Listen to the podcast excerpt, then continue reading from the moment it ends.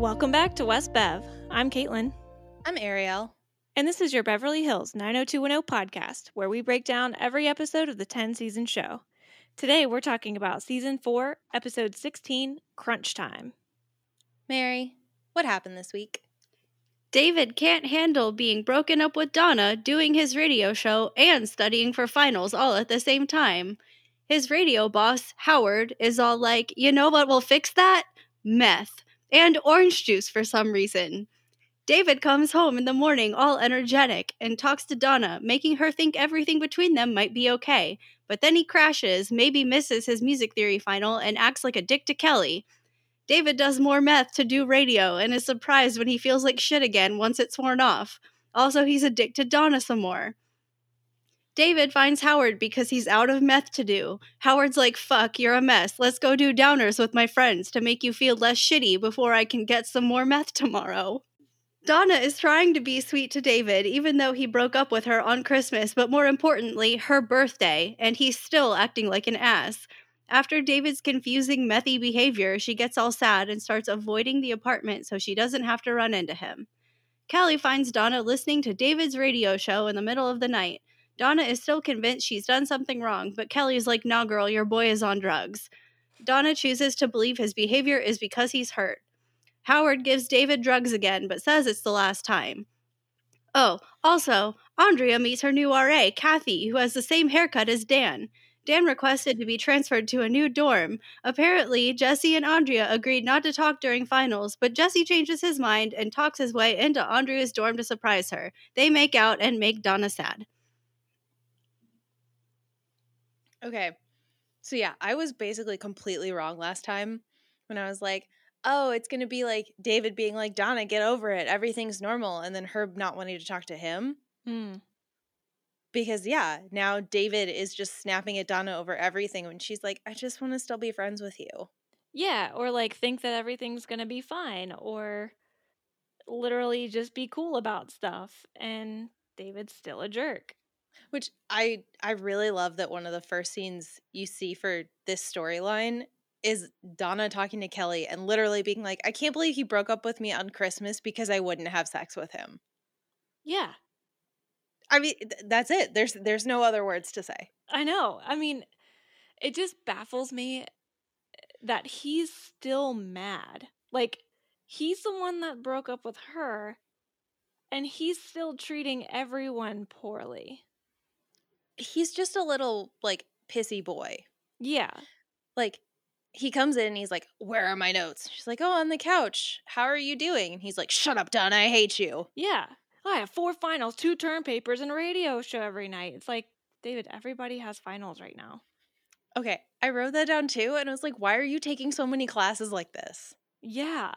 Like, Like- if that's six classes, that's 18, that's an 18 hour course load, presumably, if they are all three hour credits. And like, if you want to say, okay, well, he's not that dumb and he's only taking like a four or five, which is closer to normal rather than Mhm. stretch, and one of them is like, you're going to get a term paper and a final, that's not first semester freshman year work. Like, English 101 is not making you do that. Nah, he's just being a jerk. Yeah, because the next scene you see with him, I think, is when he's at the radio station. He's talking to Howard. And he's like, I've got finals and classes I've hardly been in. Like, that's not anyone's fault but your own. Right. Like he's the one that's been skipping class. He's the one that's been like sleeping through it, not doing any of his not just schoolwork, but then like anything around the apartment. Like he's truly just been like a low life this semester and now he's like all stressed out about his finals. Like, bro, wake up. And also like I understand that like the easy way here with the radio show is just say, yeah, let's rebroadcast an old show because that I mean that does make sense. But like Howard says, why don't you use this like stress and make it relatable? Because I'm sure there's people out there that are also feeling this way. Because guess what, David? World doesn't revolve around you. Oh, I know. Like, and think about it. Donna would have done that. Totally. Like she would have shown up and just been like, "Oh my gosh, guys, we're going to have like an hour of study music and like get pumped and get you through the night because I know you're all pulling all-nighters just like I am." Oh my god, she totally would have made like a study playlist. Like Yeah. absolutely. Like, hey guys, here's a quick um here's four songs in a row to really help your brain, you know, energize get energized or something like that. Like she absolutely would because she's smart and she's good at radio and who really actually knows if David is good at radio because we've never actually heard him do it other than like at West Bev. Yeah, cuz that's the thing is you know, I love that Howard is like, "Okay, we're going to shut all the blinds and then I'm going to say the word crystal meth to you." no one can see my mouth moving, but they sure could possibly hear me. but like this is that he gives him crystal meth. David stays up all night, no problem, for the radio show, and then starts rapping about healthcare. Or something. I missed it. he definitely mentions rapping about healthcare because he comes back into the apartment the next morning and is like, Did you hear my radio show? Uh, it was so great. I was so on it. I did this amazing rap, blah, blah, blah. And while he's cleaning up, mm-hmm. that was hilarious to me. He like straightened the bar stools and was like semi cleaning up. And I'm like, okay, maybe David should take crystal meth. I know. I was like, I think this is the best roommate David's ever been. Right. And he straightened three chairs. yeah. He like wrapped up that little like toy because mm-hmm. I guess they Mm-hmm. have, you know, some form of a game system. Mm-hmm. Oh, I choose to believe he just has Duck Hunt and he just plays Duck Hunt all day long when he's supposed to be in class. Oh my gosh. Yeah. I mean, he he's like bust through the door cleaning up the apartment he's talking about going with the flow he's like yeah like eh, things happen and we just got to let them happen because if if you try to make them not happen then they happen anyway. Like who knows what he was saying? And then he gives donna like some sense of false hope or whatever because he's like don't worry everything's gonna be fine we're just gonna go with the flow. Yeah like that was the thing she's being so nice to him and he's finally being nice back to her of course like she's going to get the wrong opinion right now because I think this is when Kelly comes in. She's like, "What's up with motor mouth?" Yeah. Mm-hmm. Because he's literally like, "Kelly, I'm gonna go clean the kitchen, but you sit right here because I have to tell you about the rap." And then he's like, "Oh, where's our orange juice?" As should be expected, he crashes and he wakes up in a horrible mood. Mm-hmm. Yep. And he has a final in 30 minutes. And thank God for Donna because I think she was the one that walks in and like, or no, I Kelly think walks Kelly. in. Yeah, yeah. Kelly walks in this time. Donna walks in the next time he oversleeps. that's right. And Kelly walks in and was like, "Hey, don't you have a final soon?" Which they, sh- I mean, sure, it's nice of them to know his schedule, but like, they should not be mothering him and and getting him up and making sure he's going to go take whatever. So, but he's still an asshole to her. And he was just so up, and now he's so down, and he, ugh, he's just not helping himself here. I know. And like the next time we see him, presumably he's gone and taken the final, but then he goes back to Howard to ask for more meth. Mm-hmm. And I just like, I was having some issues with this guy being like, no, I'm not going to give it to you. I only have a little bit left, blah, blah, blah, blah, blah. Okay, fine, here it is. But next time you have to pay for it. Like later in the episode, he's like, don't call me a dealer. But this is exactly what like they say stereotypically dealers do. Yeah, they like get you hooked on it, like free, and then they start charging you. There's like, no, man, I can't give you any free stuff anymore, and now you got to pay for it. Like, that's classic dealer behavior. I mean, I don't know from real life examples, but like, yeah, like, I don't know. It just felt super weird that Howard was like, yeah, yeah, yeah, here you go. Wait, no, I feel weird about this. No, it's fine. I'll give you this stuff. It just, ugh, like truly, this man was very stereotypical meth of just like, here's here's a bunch of meth. Let me show you how to do it mm-hmm. in orange juice, which I still don't think is real. Like I don't I- know a whole lot about meth. I know you can do a pipe and you can inject it, but I've never heard of drinking it. right, like it's a powder, so you you could technically drink it all you want, but Right. When it comes to powders, I feel like people normally like, yeah, snort it or you know, it yeah, you can smoke but Who knows? I, right, I'm sitting here being like, we shouldn't talk about how to do drugs. yeah. I don't know enough about how to actually execute the drug taking process. But like one thing I will say is the second time he comes to Howard and asks for drugs, and Howard like hands him this tiny little baggie full of drugs, he dumps it all out on the table into a little pile, mm-hmm. and then they cut away. So I was like, oh, is has he like evolved to snorting it? But then we never see we only see him drinking it. Yeah. It's like, I don't I don't know that David knows how to do drugs. I think he was counting how much he had. One powder piece, two powder Right? piece. Cause yeah, what did he do? Like dump it all out, just stare at the pile, and then scoop it back in. like, ooh, ooh, ooh, okay. Th- is that more than last time? I don't know. One powder piece, two powder. If he was still up, he'd have the energy to count all of it, I'm sure. yeah, a hundred percent. Well, like, oh gosh, I think it's the next time we even see him is again the next morning. He's already had the radio show.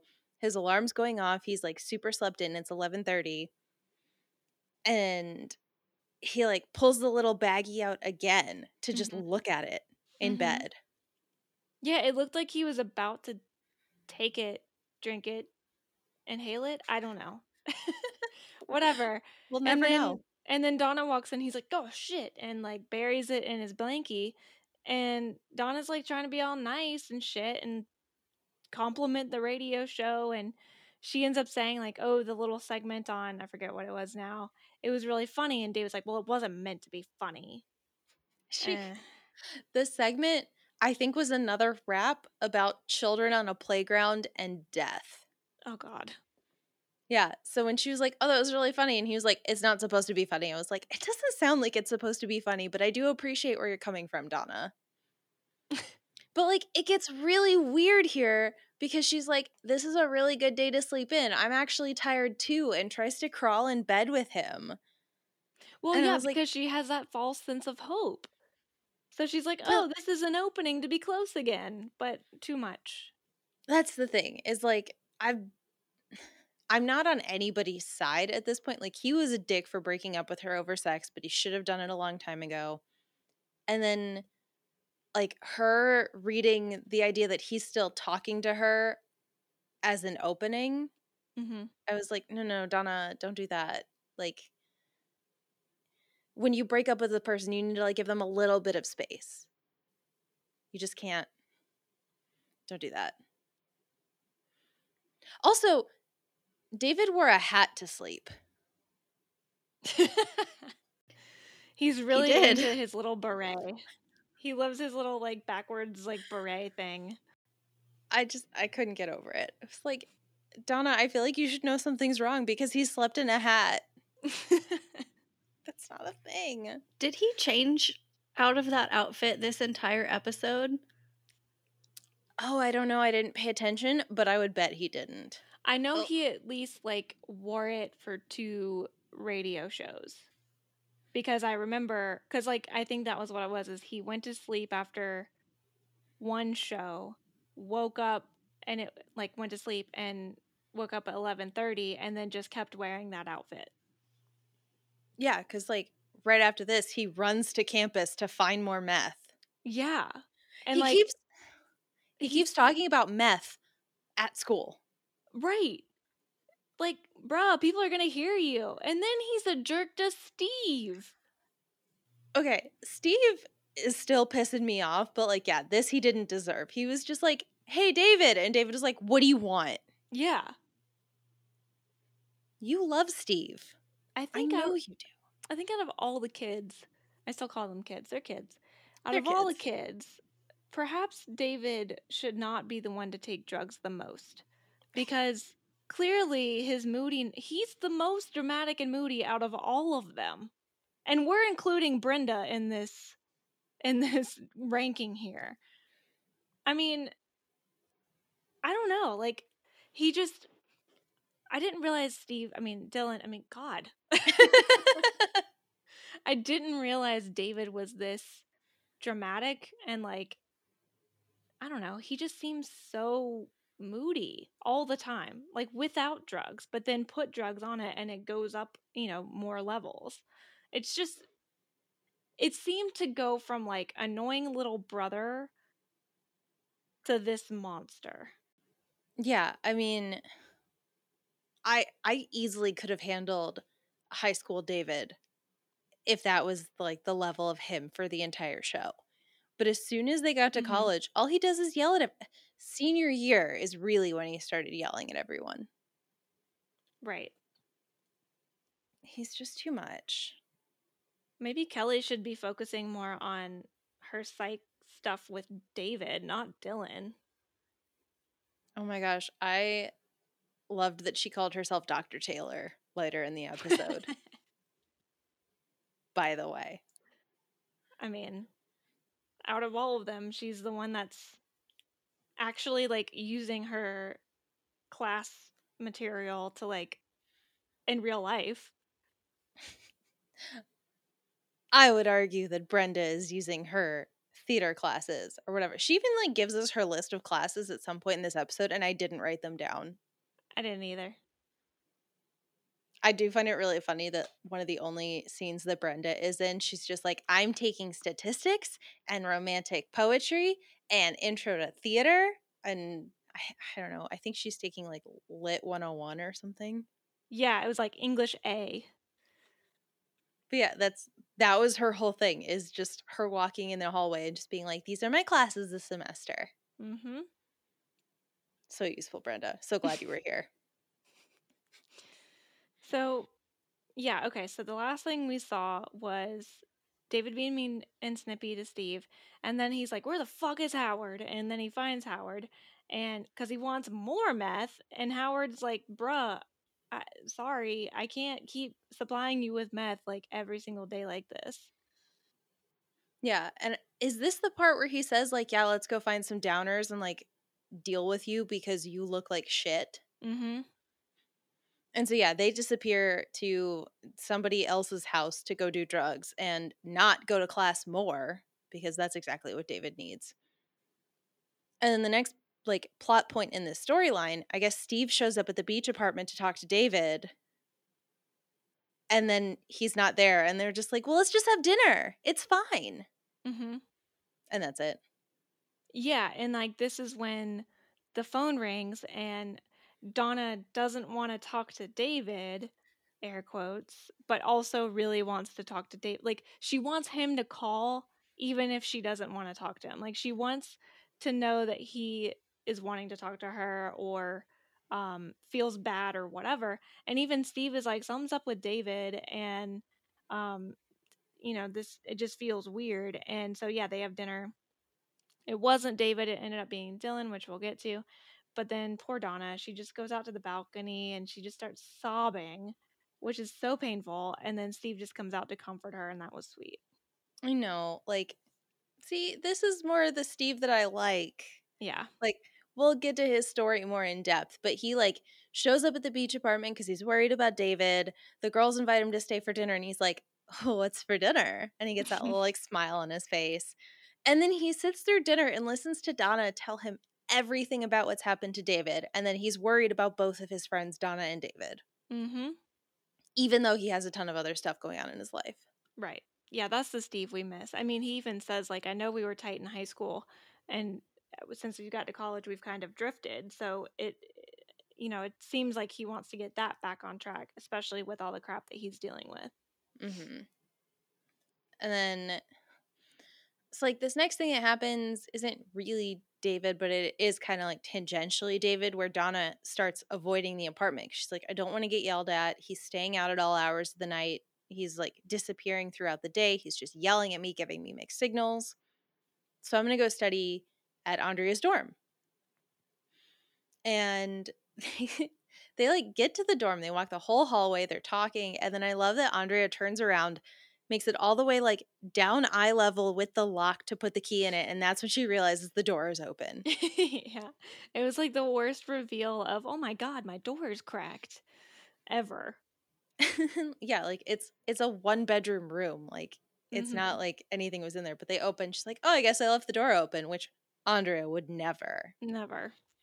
But Jesse is just hiding behind the door to surprise her because they've decided that they weren't going to talk during finals. And then both of them are just like, that was a really stupid idea. Yeah. And then it's kind of cute until it's not because then they just start making out in front of Donna and Donna just wants to study and yeah, it I makes know. Donna sad. I I was like, oh, find you someone who looks at you like Jesse and Andrea look at each other. And then I saw Donna and I was like, actually, never mind. yeah. This is weird. I know because they're all like mushy and he's like, "Oh, nice to see you, Donna." Nice to see you, Andrea. like, yeah, because Donna's even like, this is weird and I should go. And Andrea does the same thing. She's like, no, no, don't go. Jesse. yeah. yeah. Soup sock. So let's move on. So, yeah, I guess we'll assume this is like the third night in a row that David's doing his overnight radio show. And after everything that's gone on in Donna's life, she's just sitting in this like real comfy looking pile of pillows with all of her books laid out in front of her, like listening to David. And she thinks, you know, she's so sad. He's hurting because of me. But like David is falling apart on the radio. hmm Yeah. He's like messing up the band name and song name of whatever song just played. He can't find his like papers, which you can clearly hear like right in front of him, but clearly it's not the right one, telling him what story to talk about next or whatever. He's like, oh crap, oh damn it, where did I put it? Oh, where's the paper? Like whatever.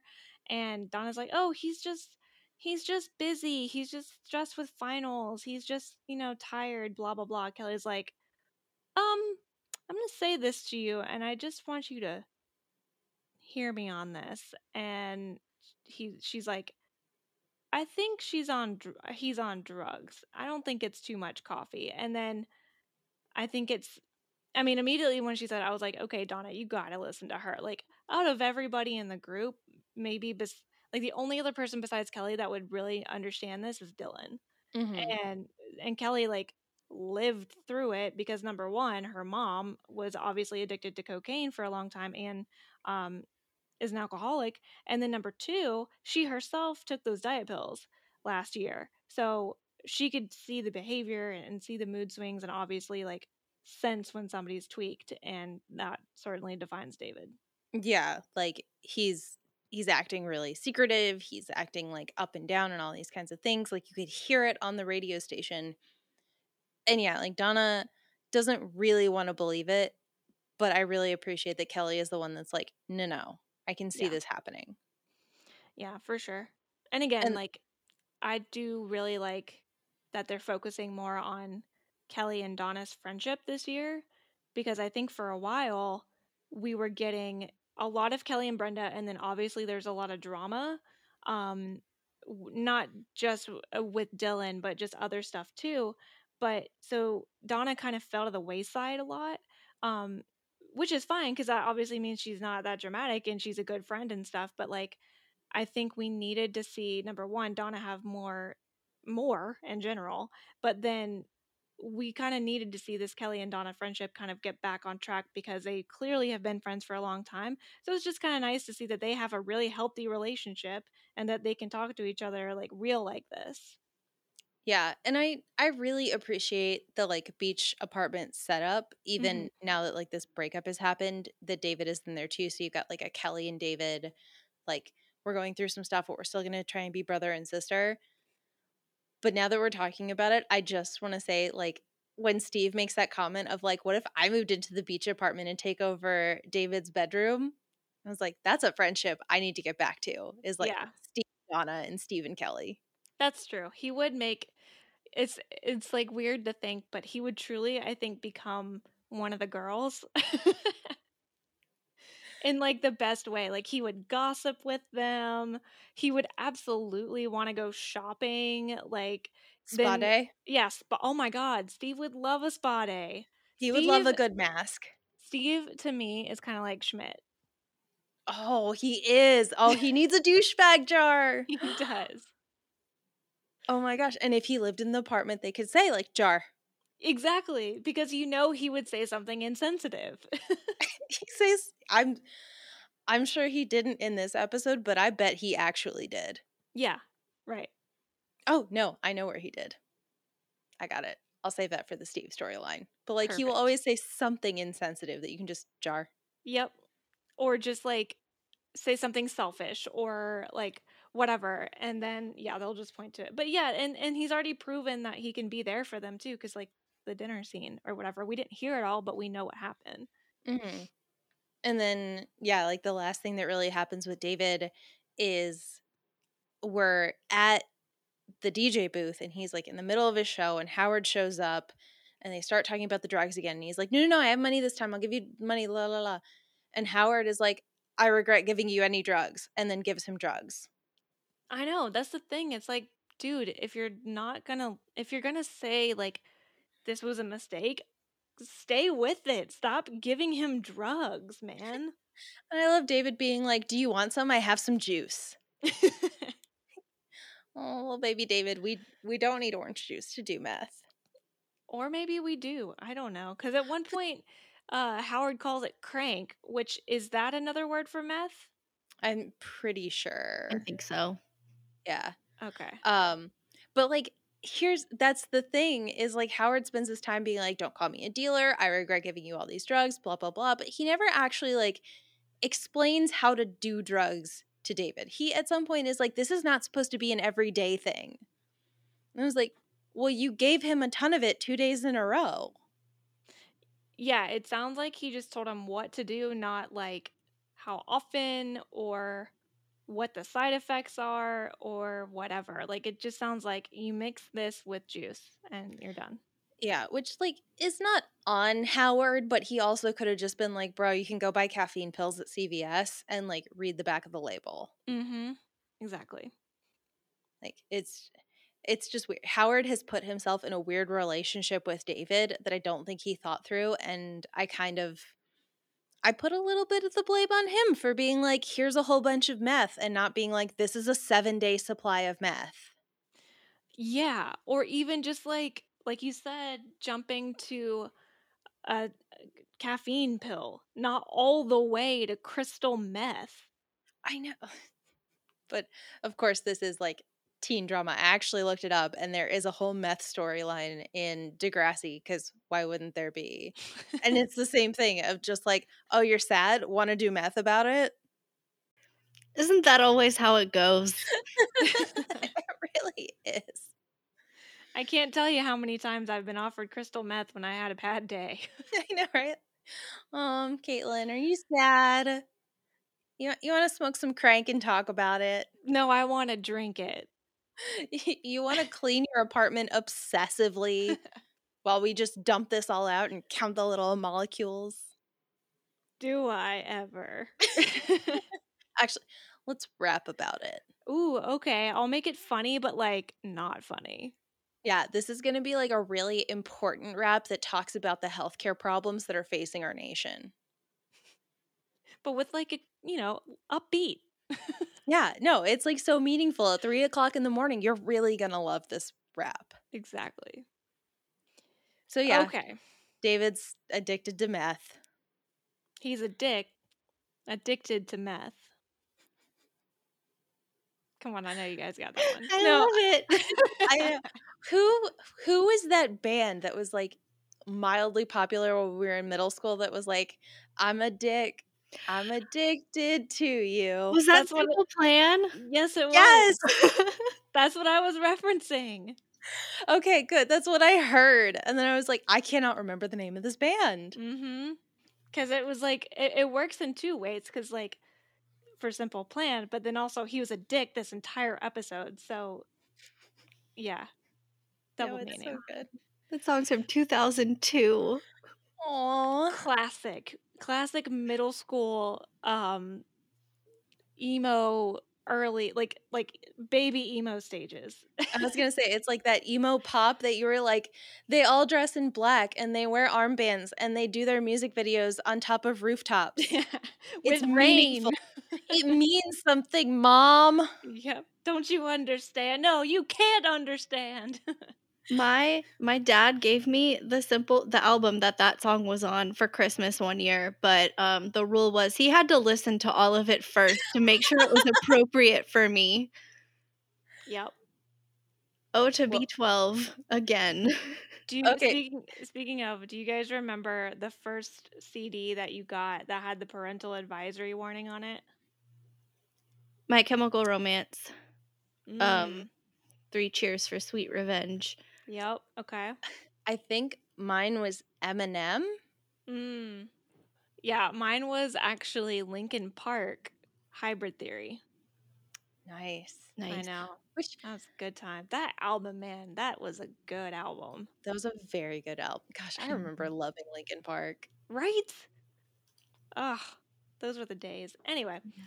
All right, who's next? Uh, Brandon. Brandon promised to keep tutoring Deshaun in exchange for Randall dropping the charges against Steve. Brandon goes to Deshaun's dorm to find Deshaun has already read and understood two chapters of his sociology textbook. Deshaun has a twin sister named Natasha who told him he should actually learn things while he's at college. Brandon's like, Ah, sisters, I have one of those. And then they study. Brandon shows up for the final and is sad that Deshaun isn't there. He berates Professor Randall for fucking with Deshaun's future. Professor Randall basically says, Deshaun got a take home final, mind your own business, and find a new sociology professor next semester. Brandon studies while listening to Deshaun's basketball game on the radio. Deshaun gets injured during the game, and Brandon gets to say, I told you so, I guess. Brandon visits Deshaun and his broken knee. He has to get surgery and can't play for the rest of the season. But Deshaun got a C on his test all by himself. Brandon says he'll be Deshaun's study buddy even if he's not his official tutor. Okay. First and foremost, Brandon has agreed to continue tutoring Deshaun through the end of the semester. Deshaun studies on his own and gets a passing grade without Brandon's help. And they even have a conversation where Brandon's like, Did I do this? And Deshaun says, No. Then we find out going into next semester, Deshaun is like, You want to still be my study buddy slash tutor? But he didn't do anything. yeah, I mean, it's very clear that Brandon sucks as a tutor, so maybe just Deshaun just wants a friend, which cute. But so also cute. find a different friend. Seriously, the idea Why, that why Brandon? the idea that it has been this entire semester and that Brandon has to be like essentially bribed to keep doing this. And he shows up and Deshaun is like super into sociology and is like, oh man, this is just like basketball and what I grew up with. And then he says, oh yeah, it was my twin sister Natasha that taught me, like made me do all this stuff. I was like, Brandon, it's been an entire semester. You clearly didn't try. You don't even know he has a twin sister when you have a twin sister. Yeah, I mean, it's very clear, like, they've kept things very surface level, but then I think I mean, I understand they they clearly want to keep Deshaun around and and and relevant in the main plot, which is great because I really like A this actor and B I feel like Deshaun's a pretty charming dude, so I, I I'm going to like him.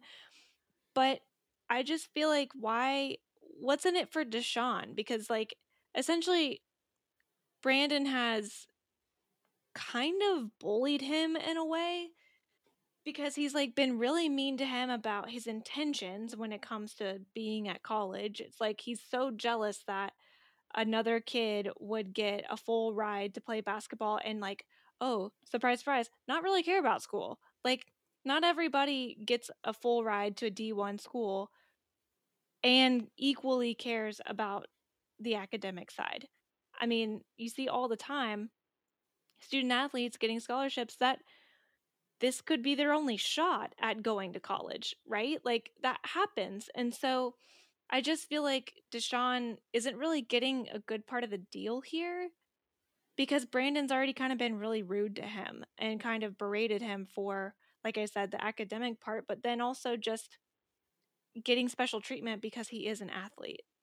Oh yeah. No, Brandon gets to be extra Brandony because of this whole storyline and like I do kind of feel like that does Deshaun a little dirty. Like Mhm. that's not fair to him. Like, this is not news to anyone. Right. Like, like you said, like not everybody. Some people getting their scholarships to go play sports at school is their only chance to go to school, hmm and like every single. This is the reason that tutors exist for sports departments, like Yeah. because they have so many other things on their minds. And yeah, especially with the NBA, where you don't have to make it through like three or four seasons before you can declare for the NFL. You can declare for certain sports at 18. You don't have to go to college. So like Deshaun Well- took this opportunity to go to college and like I don't know, it's a whole thing. No, 100%. I mean, I don't remember what it was in the early 90s. Um, I do know they changed the rule.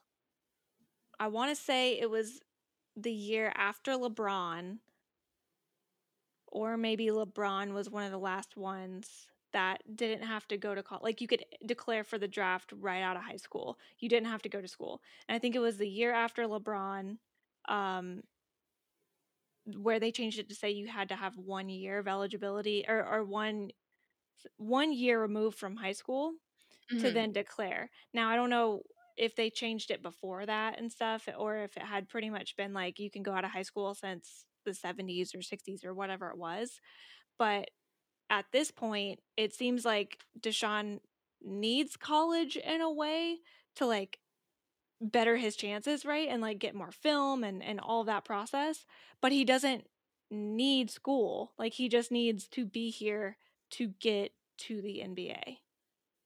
Yeah, I don't know, but suffice to say, like, technically, Deshaun doesn't even need to do this, and this opens up a Mhm. whole different like question about a lot of sports of like you're risking injuring yourself at a younger age if you want to go professional by playing for the NCAA, and the NCAA doesn't really take care of a lot of their athletes the way that they should be, and Mm-mm. you know, there's a whole other issue about you know making money, but Right. these are all things that have nothing to do with any of this because Brandon does this whole thing where you know we see the little scene where Deshaun tells him about Natasha who didn't get the chance to go to college. She I think he says works for a minimum wage at a tire factory in tennis, Texas. hmm And then they get to the final where Deshaun doesn't show up. And afterwards, Brandon like runs into Randall and is like, I'm so sorry. I thought I got through to him and that he would show up, which no, you didn't. None of this had anything to do with you. At which point, Randall explains that Deshaun had to go do basketball stuff. And so he got to do the final as a take home. And Brandon, Brandon's all over Randall of Mhm. like you're giving away grades what's he going to make this time? An a you're really denying him of his education. If he can't make it in the nba he's going to end up working for minimum wage at a tire factory in texas. Which Brandon clearly doesn't understand being an athlete in college. He's so badly like I think wants to be an athlete in college and so he just assumes he knows what the process is like, but I'm imagining that if you especially for basketball because it can kind of span two semesters, um, you start um, games, but definitely practices November, December, and then it goes all the way through to March, potentially April if your um, team does well into the NCAA tournament. But they have a lot of games. Like it's not like football where you have one game a weekend. It's like you usually have a game on Monday or Tuesday, sometimes Wednesday, and then either Saturday or Sunday. Like that's at least two games a week. And some of those are away games. And so if you have a test or if you have a final or if you have something, you have to take it on the road, you have to take it early, you have to take it later, like whatever that may be, I'm sure happened in the 90s as well. And so Brandon clearly doesn't understand, oh, wait, so there's an away game and you don't just snap your fingers and arrive at the away game. No, you have to drive there or fly there depending on the transportation situation. So of course he's not going to be there if the game's like that night.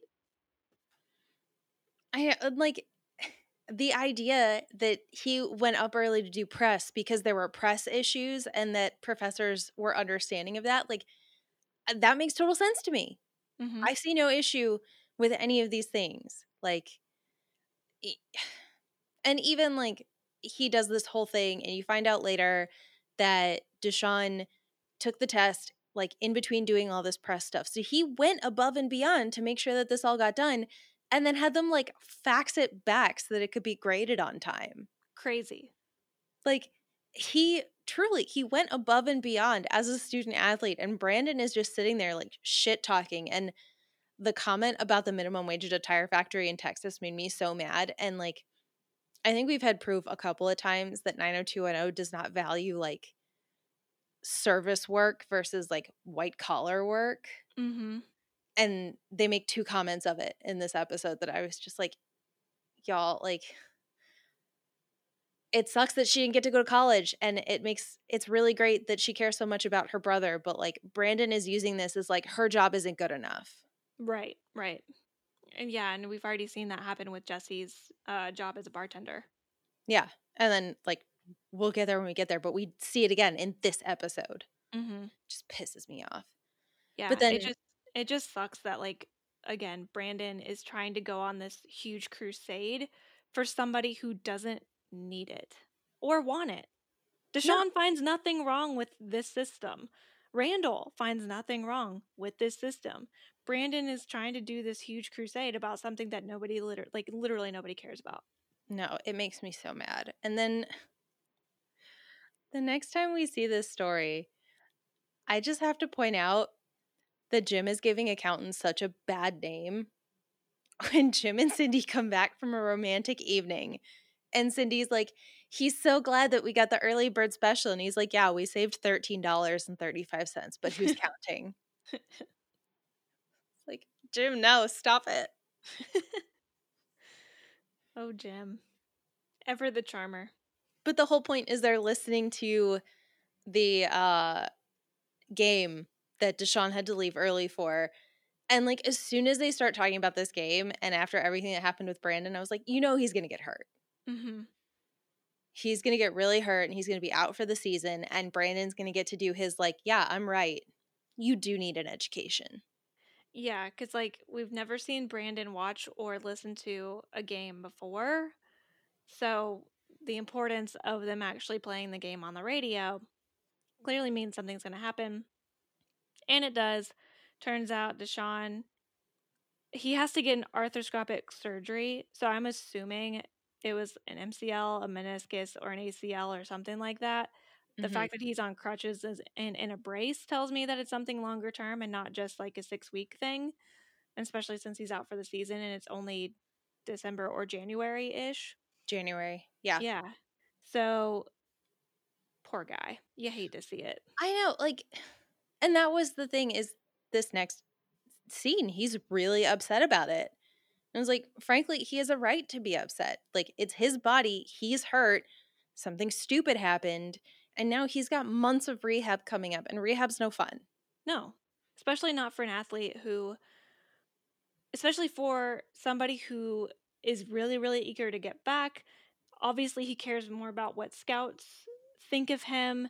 He was talking about his potential career being on the line here, which is totally like valid. Absolutely think that. But, you know, athletes tend to get impatient. Like, athletes are kind of bad patients when it comes to rehab because they want to get back to their form as quickly as possible. So they tend to rush things or go a little too hard because they're also co- super competitive. Mhm. So you, you just hate to see it for Deshaun because you can you can just already feel for him and know that it's going to be a hard road back. Yeah. Although he does make the comment, he says, like, no NBA team is going to go first round for someone whose wheels come off. And I don't know enough about the NBA. I don't follow basketball that much, but I know that, especially in football, you can still go first round when you've had injuries. Like, For you sure. just have to prove yourself. But, like, yeah, you can hear him saying in his career, like, this could have ended my career. I could be done. Mm-hmm. I did something stupid because I got really excited and wanted to showboat instead of just like throw it up and make a basket. Yeah, I mean, I think it's a little bit different now, um, nearly 20 years later, because obviously the recovery times and the doctors and surgeries and the medicine has gotten a lot better um, when it comes to these type of injuries. But yeah, I would imagine back then, an ACL, MCL, meniscus, something like that, it was probably a lot worse. Recovery time was probably more like year and a half. Now it's down to like nine to 12 months. So yeah, I just I hate it for him. And yeah, I think NBA teams wouldn't want to take a risk, right? Like if you've torn one knee, what's to say you're not going to tear the other or re-tear or whatever it is? Yeah, I mean, I feel like, you know, basing off the assumption of how the NBA is now, where you only have to have one year outside of high, high school, like, Mm-hmm. you know, if Deshaun was planning on declaring for the draft at the end of this season after having an amazing season, he can't do that anymore. Right. Realistically, he needs at least one more year of eligibility to prove, like, yes, I'm back to full form. You can see that I'm still okay, which does give him a chance of re-injury. It's it's a lot of sports stuff. I feel like we've talked too much. I just suffice to say, Deshaun has a right to feel bad about it, and I feel like Brandon went way too Brandony when he has not been an athlete since the first junior year of high school. Yeah. the first junior year. Yep. So anyway, let's move on. Yep. Dylan is still hosting his new family members at his house. Erica plays the keyboard with the same enthusiasm as Jim. Suzanne is looking for a job so she can get a house and Dylan can see his sister all the time. Dylan decides he wants to give them some money $10,000 of money. Jim's like, eh, I don't know about that. He suggests Dylan give her $5,000 and also get her social security number so he can run a background check. Just saying, if Jim was going to give her that amount of money anyway, she'd need to fill out a W 9 so Jim could have that information for the government. Jim, you're an accountant. Why don't you know this? Dylan gives Suzanne the $5,000 and she gets really offended when he asks for her social security number. Which, to be fair, Dylan told her it was for a background check rather than tax purposes. She says Dylan is just like his dad. Dylan comes home to find Suzanne and Erica about to leave, but not without apologizing first. Suzanne is planning to go back to Iowa, not Mississippi, to tie up some loose ends. Dylan's like, let Erica stay here. I'll take her to Magic Mountain. Erica and Dylan talk about Suzanne. Erica hopes Dylan will be mad at her when she tells him that she took her mom's social security card out of her purse so that Dylan could have it. And she did it because she knew Dylan wanted it for some reason. Also, Brenda is still struggling with romantic poetry class, but luckily Dylan is there to help her study. And by study, I mean play the keyboard with his sister. Okay, there was a little part of me that was like, Mary is going to understand this $10,000 and background checks more than I will, so I'm just going to let that happen. I don't know why, but I was just like, you're going to know. I don't need to look this up, but I know someone else is going to know. Um, yeah, we have um, referral partners who, when they bring us business, we we reimburse them for their knowledge or whatever. And if you're going to give anybody more than $5,000, you have to have them fill out this form so that you can report it to the government. And yeah, it's basically just a taxpayer ID form. Which, like, Jim even says later, I'll let them have $5,000. yeah. Jim, Jim, like, half knows. Right. He's just dumb about it. Like, send it, send the check with the form and say, I'm going to give you this money. I just need you to fill this out. Thank you. It could have been that easy. No, this this whole story gets real messy because, like, yeah, she gets so mad at him. It's ten thousand dollars. There's tax issues, and then at the end of it, Erica steals her mother's identity. Technically, like, tell me I'm wrong though. I mean, you're not. I mean, I don't know how old Erica is. 10? That feels right. Sure. I don't know, kids. Some it, when they're like 6 to 13, I'm like you're all the same age. Right? um but yeah, like she clearly doesn't understand the value, I guess, of social security numbers or cards or whatever. Um she's just trying to be close to Dylan, which totally get it. She's smitten with Dylan. Who isn't at this point? Right?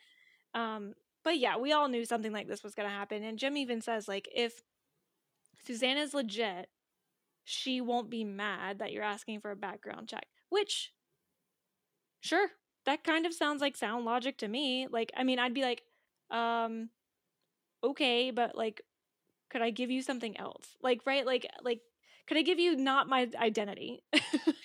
I yeah, I feel like I would be like, okay, I will give like I will give Jim, your business Yeah. manager, my social security number when you prove to me that he is a business manager and not like some random who's going to steal my identity. Right. I think I would have been more concerned with the fact that Dylan wanted her to give it to him, not his business manager. But Mhm. anyway, I still think that's sound logic, you know, that she if she was legit and not just looking for money or scamming you or whatever, then she probably would have like understood what you were doing. But she doesn't. She gets mad. Um she accuses Dylan of just like being just like Jack, which who knows what their issues were as travel companions. Um, but Erica and Dylan just absolutely are cute together and sweet together, and they're bonding already. So that just that's just what makes it messier. I so like to kind of bring that back to the beginning of this like Dylan storyline. I love that he has like bought Erica a keyboard. She's just sitting on the ground like playing whatever. I know at some point she plays Swanee River. But like she's like, "Do you want to hear it when it sounds like a trumpet?" And he's like, "No, I know what a trumpet sounds like. There's no way this sounds like a trumpet." And then it doesn't. And he's like, "Well, that sounds like a trumpet." Like Yeah, they're so I- cute. I don't know that Dylan or Erica know what a trumpet is. But like they're adorable. they are cute, but that wasn't a trumpet. No, not even a little bit. And I love that she's like, you should buy a second keyboard so we can jam together. hmm Which like does kind of put me on edge because I'm like, why is he just like buying a bunch of stuff for these people? Dylan's giving love language is gifts. Yeah, I mean, he's got money. I understand because Kelly even says on the phone when she they first talk, she says, "I love you," and Dylan just says like, "Yeah, you too." Yeah. Exactly. So yeah, his love language is absolutely gifts. Between last week and this week, not even a question. yep. And so, yeah, like they're still staying at his house. He's hanging out with Erica all this time. Suzanne is looking for a job and like wants to get her own place, wants to do all this stuff. And I think like after all this keyboard stuff, because at some point Brenda and Kelly show up and they sing a song that they should clearly know the words to and whatever. Suzanne comes back from job interviews and is like, I guess people aren't looking for a paste up artist, and I guess I have to go back to waitressing, which is the other comment where 90210 clearly looks down on people in service work. Right. Like, Because again, waitressing can bring you a lot of money. I mean, I remember like, I remember even when um, I think I was still in college and I wanted to find a job because I was like done with red coats and I like finally had time on my hands to actually get a job. And I was talking to my mom about it and she was like, Well, have you tried this place? Have you tried this place? Have you tried this place? It was just like literally, it could have been like Chili's or like something like where you guys worked or, or something like that, Red Lobster, wherever. And I'm pretty sure I even was like, Well, no, I don't want to do that. And my mom was like, Uh uh-uh, uh, you are not going to have that attitude. Like, if you are a server or a waitress or hostess or whatever, and you eventually get to like an upscale restaurant, you make bank and like you you can make really good money and all this kind of stuff. And so she like stopped that right away. and so it is kind of uh, frustrating to hear that here because it's like, yeah, even if she were to go work at the Peach Pit, which Brandon's done it, Brenda's done it, like technically, Matt- all of them have done it. Yeah, Exactly. Did it? Right. Like that would be a great job. You'd stay close to your daughter. You would stay close to Dylan. You you'd have an income. Like what what's the problem here? Yeah. Whenever I was looking for jobs, my mom would always be like suggesting things. She'd be like, McDonald's might be hiring. You can go work at this place or this place. And even like if I made a face at a job she suggested, she'd just be like, any job is better than no job. And it's easier Right. to get a job if you already have one. Right. Exactly. like and this is so i looked up what a paste up artist is and it is someone who literally like sets the layout for newspapers Mhm. which like it specifically said when i looked it up that this was like pre-computer era Mhm. and so of course that's kind of getting phased out by 1993 but you know what still everyone needs servers True. like i it made me so mad i was like no go get the server job dylan should not be giving you money So just a quick um tangent and Gilmore Girls reference. I knew what a paste up artist was because when Rory was interning for Mitchum at the Stamford Eagle Gazette, he's taking her through the newsroom and talking about like the different departments and they um said that they call the whatever the paste paste up because it used to be done by and then Rory finishes his sentence and saying uh like scissors and paste or something like that. And so that's how I knew what it was. So Gilmore Girls. Yeah. Gosh, Rory is more equipped to be in 90210 than Suzanne is. Yep. Like, I mean, I I feel bad when people get like phased out of their jobs because technology has gotten ahead of them and they don't have like, you know, the education to catch up with it. But like I still can't get over the fact that she was like, I guess I'm gonna go have to ba- go back to waitressing. Mm-hmm. Like I'll just I'll never get over it. But then that is what you know prompts Dylan to go to Jim to be like, I want to give them ten thousand dollars so they can get back on their feet. Which Jim shuts that down and says, You can have $5,000 and I want to run a background check. And when she passes the background check, I will give her the other five. And I mean, to Dylan's credit, he listens to Jim and is like, Okay, I guess that's a good point. I'm going to do it. He gives her the money and is like, I know this is a really weird thing for me to ask, but my business manager wants to do a background check on anybody I work with. Mm-hmm. At which point she yells at him, crumbles the check up, throws it back in his face, and says, I am not for sale. Right. Which I didn't really understand that comment. Like, I am not for sale. I don't. I th- my best guess is that it has to do with his dad and her being his like travel Mhm. partner. But like in actuality, I have been on edge about these people. I guess because I'm an accountant like Jim and he's just like people come out of the woodwork when you get money. And I'm very skeptical about this woman and when he says he wants to run a background check and she just yells at him, Mm-hmm. I'm like, "Well, that means you have something to hide." Right. Or, like, what's the real reason here? Because clearly it's not because Dylan is just like Jack. Because, like, that's not, I mean, you don't know Dylan. Yeah. Like, anyway and yeah so then like later on they talk about the money thing and he this is where dylan's kind of like bleeding heart comes out because he's like oh never mind we don't have to do it i trust you which is No. backwards because like you don't just give in when somebody like clearly objects to whatever you are asking them to do that's just not how things work but he does it anyway and then suzanne and erica are like um just kidding we're gonna go back to iowa which I don't know if that was like on purpose because like Mary calls it out like Iowa, not Mississippi. So we don't. I don't know if that was on purpose or the writers just like forgot that they had her be in Mississippi and and maybe M- Mississippi wasn't her first and only place she's been. Who knows? But it was a mistake. So I don't think they actually said she was from Mississippi, but I know they never said Iowa. Um, but she apparently lived like on a floodplain in Iowa on the Mississippi and then lost everything in a flood. Mm.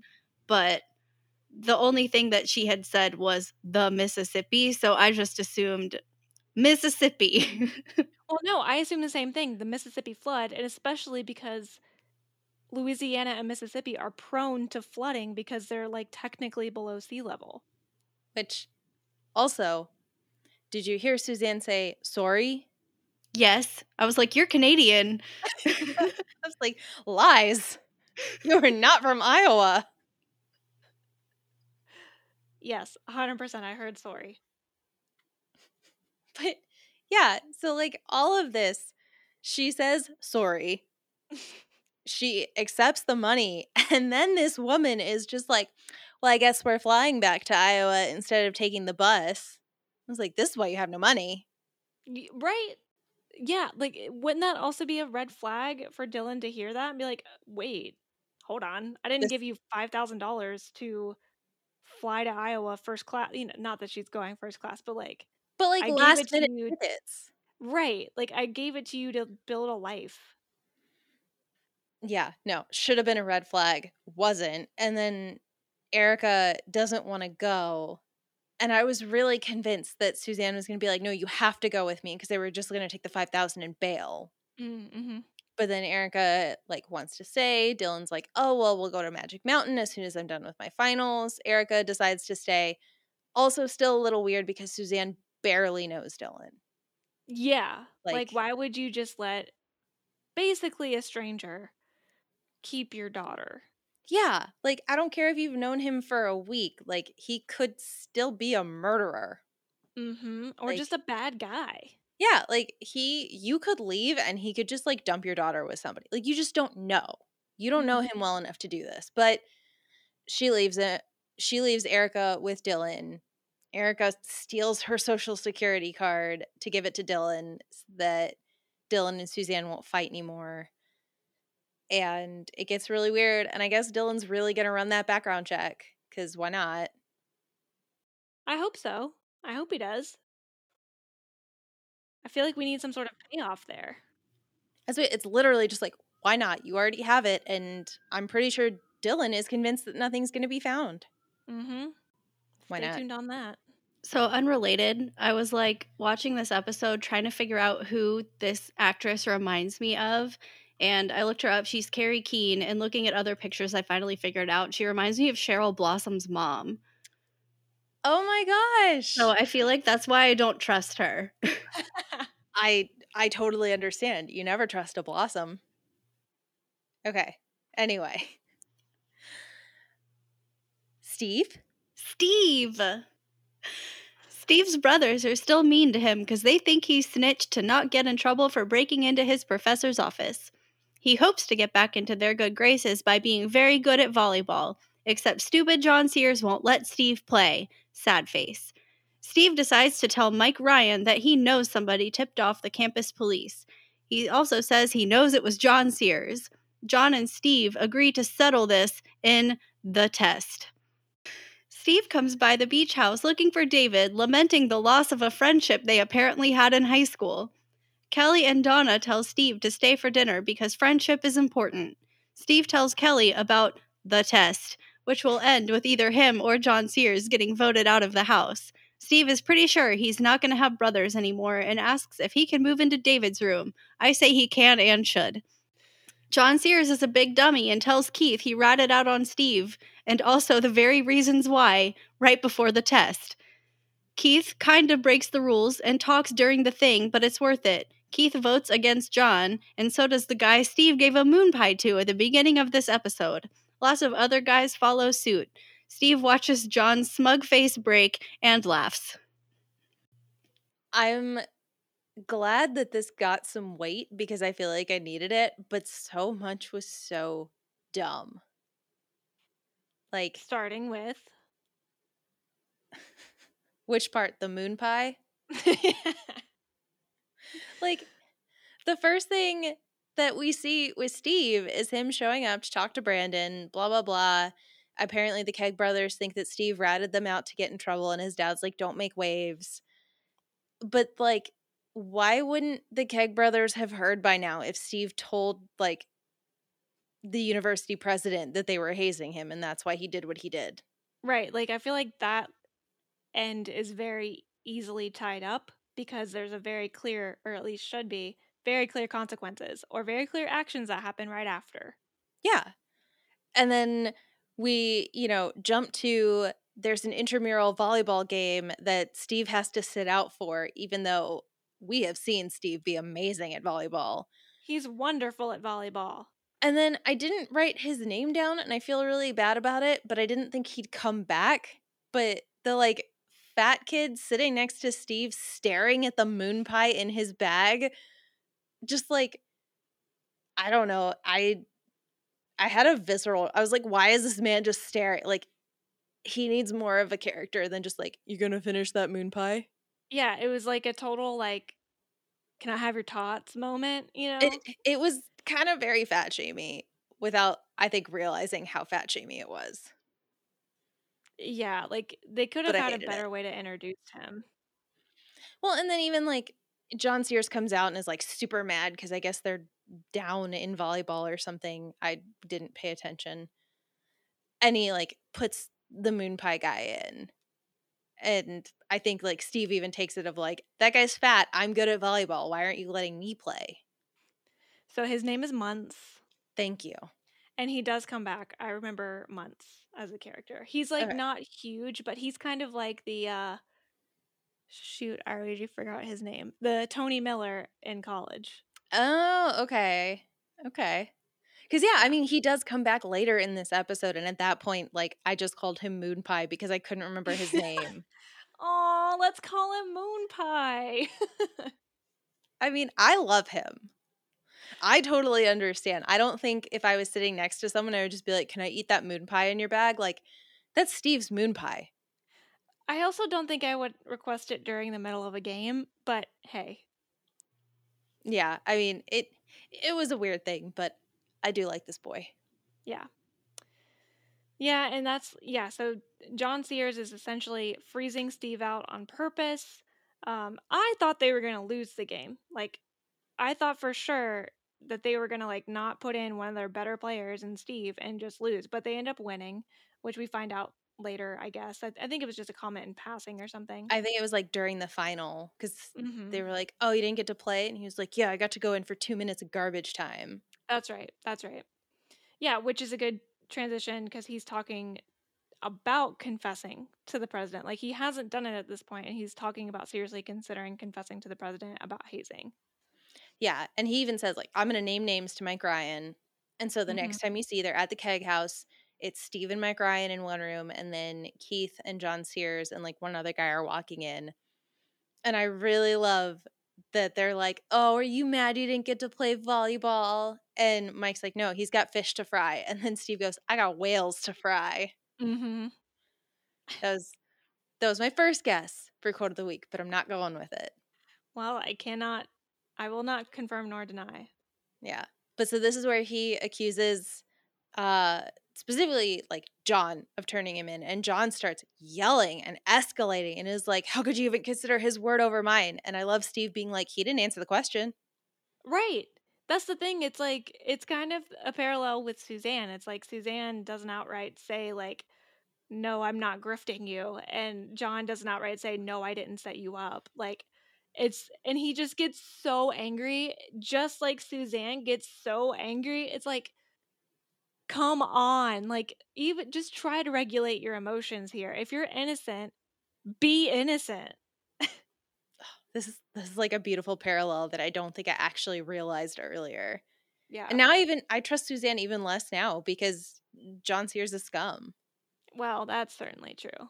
Gosh, he's so Dan Scott. Like, I cannot, even more so in this episode because he got so angry. He is so Dan Scott. And I just, I have a feeling if you guys ever watch One Tree Hill, you're going to be like, oh my God, what is John Sears doing in Tree Hill, Tree Hill, North Carolina? Because it, they are one and the same. When he yelled, I was like, there, there's that guy. There's that guy from that show. Exactly. Like, and he gets angry so much in the show. Like, oh my God. Ugh. Oh, and yeah, Oh, like. He literally he just escalates. He is yelling. He tries to like throw Steve on top of the pool table and they have to pull him off of it and then he says like we're going to put this to the test. Trademarked. And I love that Steve is Yeah. even like, "Yeah." And they're like, "Steve, you don't know what that is." He's like, I don't care. Let's do it. Let's do it right now. I know. So then we find out that the test is where just like one of them has to be voted out of the keg house. mm-hmm. which is fine when we actually get to the point where it's time for the test and they just have to sit there silently and be voted on and nobody gets to hear an argument. I was like, this is the stupidest thing I've ever heard in my life. that was my thing too. It's like, wait a minute, are all the brothers like up to date on the current events? Like, w- do they know what's happened since the very beginning? Do they have John's case? Do they have Steve's case? Do they have a, a, an impartial third party? Like, what? Yeah. Like at some point, I think Steve, when he's at dinner, is just like, I can't win this. I'm going to get kicked out because everyone's going to be on his side and I don't have any evidence. I was like, oh, evidence. Okay. And then nothing. yeah. It's like neither of them have evidence, neither of them have an argument. And so, yeah, why would Steve get voted in by all, like, like by everything here? Because he's the newest, the youngest, and the less well known. So, A, I could see the pledges sticking by Steve, but the pledges don't outnumber the brothers. Well, So, how uh does this happen? It's all based on gossip and hearsay. right and that's that's actually what happens like luckily john sears is like showing up and i i honestly get the feeling that they were all just like we're having a special meeting tonight so y'all have to show up Yeah. And that's when they were told, like, you have to vote on one of them. Because even Keith is just like, I can't believe that he would think this happened. I, you know, who did blah, blah, blah. And John's like, Are you stupid? I did. Which I swear to God, when he was like, Steve deserves to suffer because of what he did with Kelly and what he pulled at the Downey house, I was like, You are such scum. Yeah. He's Like- so like self-centered and narcissistic that he's like this one dude because I couldn't score with this one girl when I've been seeing multiple others And a 15 year old I was preying on. like uh, yeah, John Sears is just a bad bad guy and he's he's shown his stripes like every episode basically. So you don't feel bad for him when all of a sudden Keith gets up to like they okay, so they start I, I assume they're like little black ping pong balls Black balls. and yeah, black balls. And they There's- said black balls like a hundred times. I know. I was like, they need to stop saying black balls. Black balls. black balls. and so people immediately start putting the black balls in Steve's fishbowl, which starts to mean that Steve is getting voted out. He's getting discouraged. John is all smug. But then all of a sudden, Keith walks up, which again, in One Tree Hill, Dan's brother is Keith. And something happens with Keith and Dan, and it's killing me. But Keith walks up and he like sincerely looks at Steve, he looks at John, and then he puts his black ball in John's fishbowl, and John's like, What? And gets angry again. He hulks out again. And yeah, they break the rules and start talking and blah blah blah. Then all of a sudden you see a swing and like Muntz comes by and he puts a black ball in John's fishbowl and like many others do and Steve just gets to sit there and do his cute little laugh. I know. And yeah, like I guess we can presume that everybody after Keith and then Muntz all voted against John, and John's going to be out, and Keith gets or Keith definitely gets to stay, but so does Steve. And then like Mhm. everybody lives happily ever after, except John Sears, who gets real pissy, flies across the country, changes his name, and and plays basketball. yep, he gets a basketball scholarship to UNC. He blows out his knee his junior year.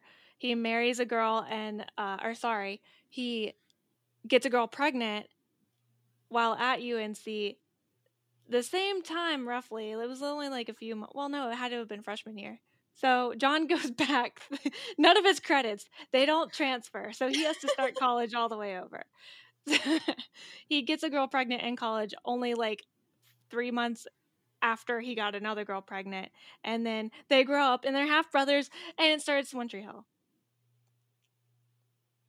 so what you're saying is 90210 has spawned both One Tree Hill and Parenthood, And Melrose Place. Legit. and for reals, Melrose Place. yeah. And the new 90210 and the new BH 90210. Man, I'm telling you, just and there was a crossover with Full House that we didn't see, but we know is there. right. Oh gosh. Just spider webs. All over. Just webs. Um, yeah, I mean that's like a billion things happen in this episode, but I think that's everything, right?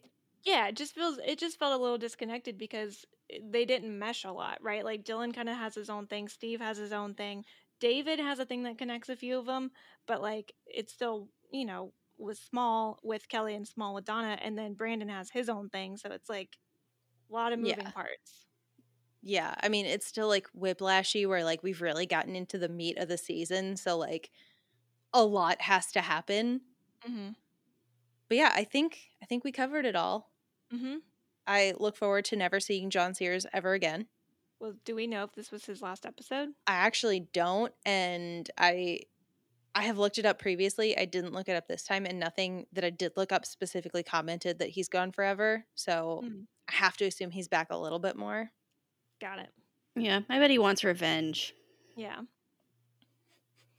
He's just going to plot from UNC and then just like show up next season.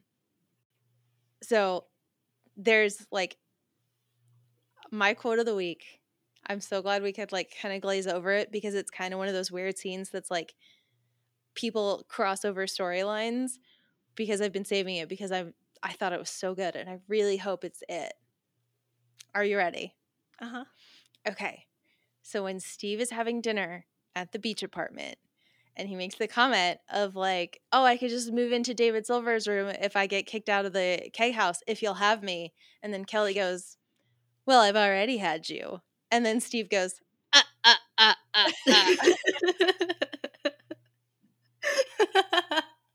I love that so much. It was excellent, but it was not my quote of the week. I I have a guess. Okay, go for it. Okay, it's also when Steve is at the beach house, um, and he's talking to um, Donna and Kelly at dinner. Um, Steve says David is gonna come crawling back to Donna, and she goes, "Huh, like I'd want him." Gotta love a good, confident Donna. But no, not my quote of the week. Well, shit, What that's if- all I wrote down. We've already said it, and it was, in fact, whales. I've got whales to fry. That was my other guess. I just, I don't know. It just, it spoke to me. I just, whales. I just love that he was like, he's got a fish to fry, and Steve's like, whales, not fish. Go up the ante here, Mike Ryan. It's whales. I would have loved if Steve were like, whales are mammals. Just like kept going. no, you know what? Make it Godzilla's. Like what? Like just keep going and keep going. Fucking Mars. Oh, I love Steve. I love Steve's confidence. I know he has this unwavering confidence. That's just, it's crazy. I know. I l- see. This is what they do. They get me. They make me think that he's a shitty person, and then they drag me back in. Well, what's what's next week? Next week we have season four, episode seventeen, and it's called "Thicker Than Water." Well, blood is thicker than water. That it is. It's a background check. We're gonna get the background check back. What if Suzanne is actually Dylan's mom? That would be so weird. He's so weird. You think she would know that, but maybe not. oh my gosh, what if it like came out that it like she was Steve's long lost sister or something? They were just like, oh no, we're all related. The Walsh twins are actually triplets. I would love a third Walsh. I would love a third Walsh. Oh my god, well, yeah, what if what if Jim like ran this background check and was like, "Oh shit, she's my kid." yeah. that would be insane. That'd be so good. I've been worried about the wrong daughter and the wrong McKay the whole time. I knew there was something weird about Jack McKay. Oh my gosh, I can't wait. I mean, I know that's not what's going to happen. I feel like we keep coming up with like the uber dramatic versions of what actually happens. Like Which I I still really want Erica to just be like a 30-year-old. I mean, we haven't rolled that out yet. The background check could still yield some like weird results. So, She's never had a child. She's like, right. who's Erica? Oh, but we'll find out next week. And until then, you can follow us on Twitter and Instagram at Back2 Podcast. Send us your thoughts, questions, comments, any old little thought you got going through your head about this show, about anything we talk about, or just anything. I mean, we're all just striving for connection right now. So Just say hi. just say hi. And uh, you can do that by emailing us at back2podcast at gmail.com. That's B A C K T O podcast at gmail.com. And don't forget to go into your favorite podcast app and subscribe, like, rate, review, share with your friends and family. You know, all the different little buttons you can press. We really like it. It gives us a lot of feedback and it helps us get seen. That it does, and it makes us feel good. We just like hearing from you guys, um, like knowing that you're listening and liking what you hear. Or if you don't like what you hear, we like to hear that too, just so we can continue to get better. Yeah. So we will talk to y'all next week. And from all of us at Back to Podcast, I'm a moon pie. Dang it, that's what I was gonna do. I'm Keith. I'm meth with orange juice. Bye. Bye. See ya.